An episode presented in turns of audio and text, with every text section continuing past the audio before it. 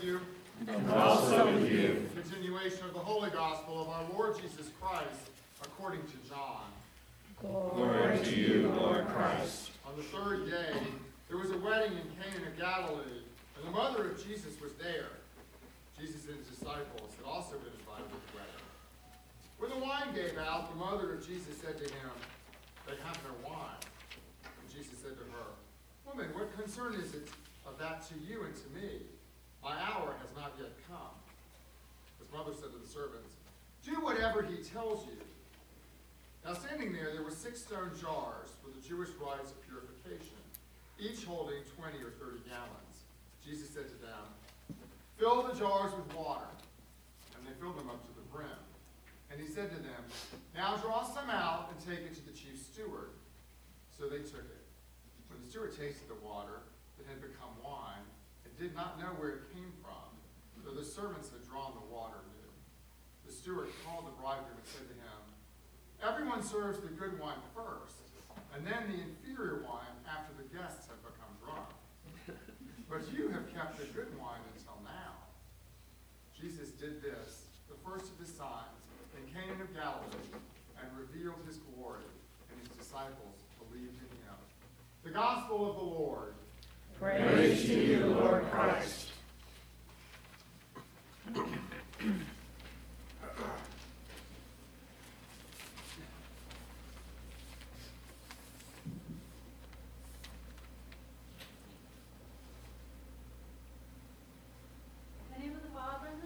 Holy Spirit. Amen. let's Be seated. So there's a theme, well, there are lots of themes in our readings for today, but between the first and third reading, or fourth if you count the psalm, um, marriage comes up. All right? So I'm going to talk about marriage, but first I'm going to put some disclaimers about talking about marriage. Um, uh, so I, I thought, I thought, you know, I've preached last year in 2018. I preached four different weddings, um, pretty much the same sermon each one, which is pretty much what you're going to hear from me today. Uh, uh, just FYI. Um, so don't be in a rush to come to a wedding where I'm preaching just to hear me preach, because you will have pretty much heard it. Uh, but it's an important m- message, an important point and I started thinking, you know, we just don't talk about marriage enough in the church, especially in positive ways and as a teaching um, tool, uh, as an important analogy. Um, and then, uh, after sort of being very proud of myself for coming up with what I was going to talk about this week, uh, the panic set in and the reminder of why most priests don't talk about marriage on Sunday morning. um, because we are all keenly aware that 50% of our congregation statistically has been through a divorce. And we are also people who are very pastoral. And the last thing we would ever want to do is alienate any one of our members, much less half of our members. Um, so there's very good reason why we don't talk about it because we're chicken. Um, I just gonna put it right out there. So, a disclaimer before I begin talking about marriage. There is something very valuable for us to, to discuss in that, but talking about marriage does not necessarily mean um, condemning divorce, all right? So, it does not, when we highlight marriage, it is not that any other relationship um, uh, has zero validity. That's another thing is, well, what if we're committed lifetime partners? I am not invalidating that relationship. I'm not invalidating long term friendships. And I am not condemning divorce. There is, hear me when I say this, there is such a thing as a holy divorce. That's a sermon for another day. I promise you'll hear from me at some point because I do. It's important to me to talk about that um, because there are times when divorce is not only um, needed, it's essential to someone's survival. And that's not an understatement. Uh, and so I, I, I, do want to affirm that. And if you are interested in that, um, and you don't want to wait for me to get to that part of the lectionary cycle, please come and see me. This is important to me. Uh, because of the countless conversations I've had with people who want to apologize to me for divorce or are struggling with divorce but are afraid to come and see me because they're afraid of being condemned. Um, please come see me about that because that does weigh on my heart uh, for folks who, who feel some pain in that. So, that is not what this is. Um, I, this is no condemnation of anything, divorce or other relationships. It's just us holding up, particularly marriage, as a, as a metaphor and the importance of talking about it. Um, so that's my disclaimer uh, before we move forward. Um, it's interesting that we see marriage discussed so much in Scripture, but chiefly as metaphor. There's not a book in the Bible that is a how to guide for married people. All right? I don't know that I want one, but there are moments that I think that would be handy as I'm doing premarital counseling for people, if I could just point them to a part of the Bible. Um, and what part we do have, uh, the one that comes most to my mind is Husbands take care of your wives and wives obey your husbands. You can tell that's one of my favorites. so, what we mostly have in Scripture is a reference to marriage as an analogy for other things, most specifically, as an analogy for the relationship of God to the church. The problem is that assumes that we all are on the same page about what marriage is about, right? That for us to read in Scripture that God rejoices in the church like a bridegroom rejoices in his bride. Um, that's limiting in many ways. First of all, just because of the traditional language that that includes, but also um, we have gotten so off base about our understanding of marriage. Um, so much so, I have a, a friend who twice, for wife number one, wife number two, he's guaranteed he's never going to have a wife number three because he can't. He says these first two experiences were so bad because both wife number one number two, one year marriage came to him and said, "I'm not having fun anymore. I want a divorce." All right? Our understanding of marriage is not great. Uh, and so we can't assume that we understand what we mean when we say God rejoices in his church like a, a bridegroom rejoices in his bride. Uh, especially in the United States in our modern context. Now, usually when I go to Scripture, I take a historical critical approach. I want to know what is the understanding of the people who wrote it and how does that inform our understanding. I actually don't do that in this instance. This is one of those cases where I feel the Spirit moving in, um, in very real ways in Scripture that for me, this analogy has more power in our modern context than it does in the original context. Um, and so my, my faith is more informed by thinking of marriage in a 21st century context. Um, and, and, and how that then says to us something about Jesus. All right? So I want to tell you a story about one of the weddings I did um, last year. They were all family and friends of family. I could tell you a story about each of them because they're all wonderful. Uh, but one in particular um, spoke to me so much about the power of marriage uh, as informing our relationship with God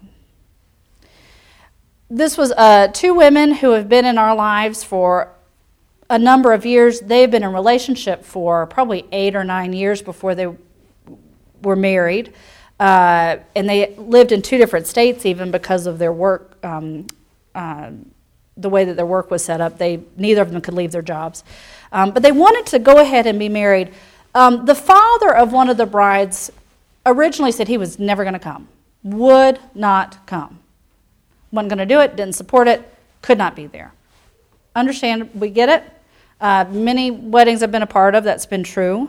Um, but as her mom said, I'm going, so you're going. And you don't have to be happy about it, but you're going because I'm going. And you're the only way I can get there because she has mobility issues. She said, I don't care if you sit in the car the whole time, but we're going. I'm not missing this.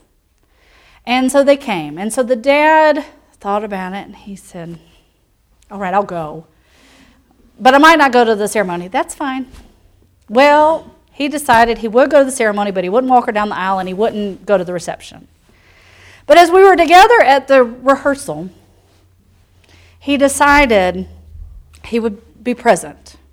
And so he sat in the front, right next to her mama, and walked her mama in.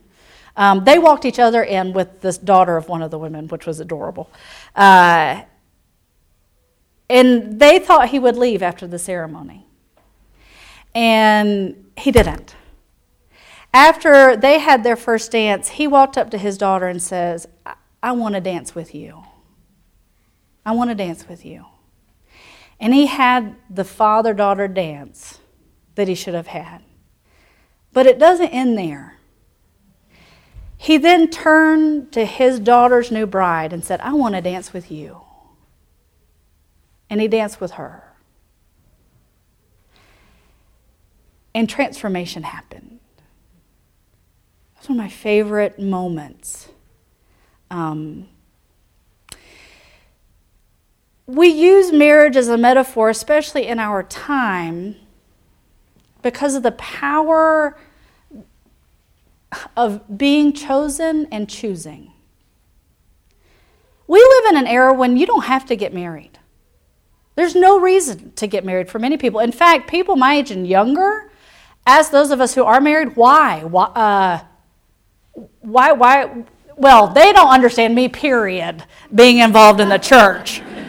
So they don't ask me why because they're like, I just give up. Uh, but other friends who choose to get married, they say, I don't understand why, why get married. It's just a piece of paper. Like, why do you need that? As if you're stupid for needing that, you know? Why?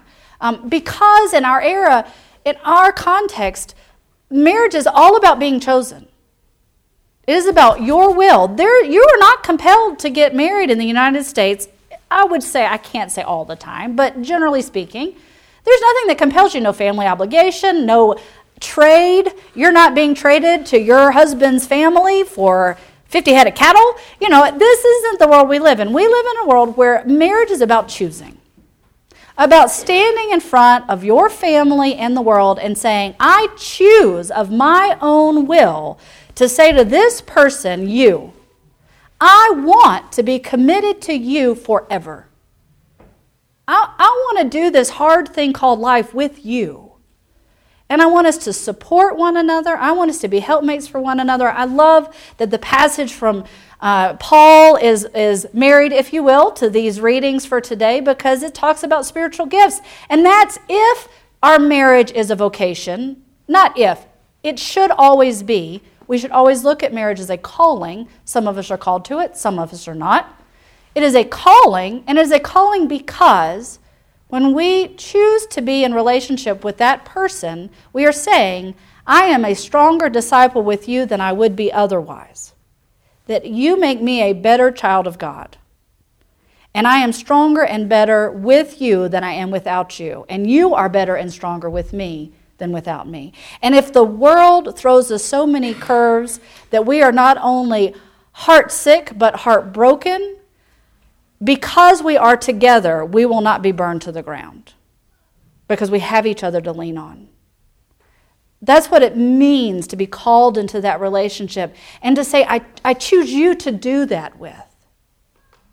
Sometimes against all odds. Sometimes when family members literally tell you you're going to hell for it, right?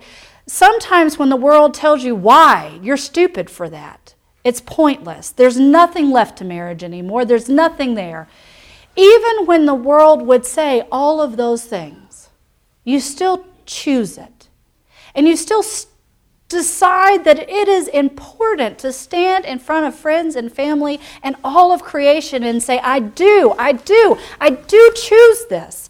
This is why this is powerful. Because the world needs a witness to the power of Christ in the incarnation, saying, I choose all y'all in the incarnation. God says in the life of Jesus Christ, I choose to come and walk among you. I choose to love you forever. I choose you. You are worthy of my love. I see you and I will be here for you, not just today, not just tomorrow, but until the end of time. Not because I have to. I'm God. I don't have to do anything. But because I choose to. That's the power of the love of the incarnation, the unconditional love of Jesus Christ to come and walk among us, to see us worthy and capable of being taught anything. For God to say, I will take human form purely because I love you and I choose that. This is the power of that analogy. This is why we say God loves the church like the bridegroom loves the bride. Because we are chosen, not compelled, not out of obligation, not for any other reason than out of pure love. And a love that is abiding, that is committed, that says to us in baptism, being sealed by the Holy Spirit, I don't care where you go, I don't care what you do, I'm going with you. Just as two people stand in front of their family and say to each other, sickness, health, richer for poor, diapers, loss of job, cancer, heartbreak, joy, elation, you know, pain, sorrow. I'm not going anywhere. I am going to walk with you that whole journey. We need this analogy. And if we don't take that seriously and stand up and own that witness to the world, I can't blame the young people when they say, I don't get it, what's the point? So, my prayer for us all this day if you are called into the covenant of marriage, may you be strengthened in that, to be a witness to the world to the abiding, chosen love of Jesus Christ. Amen.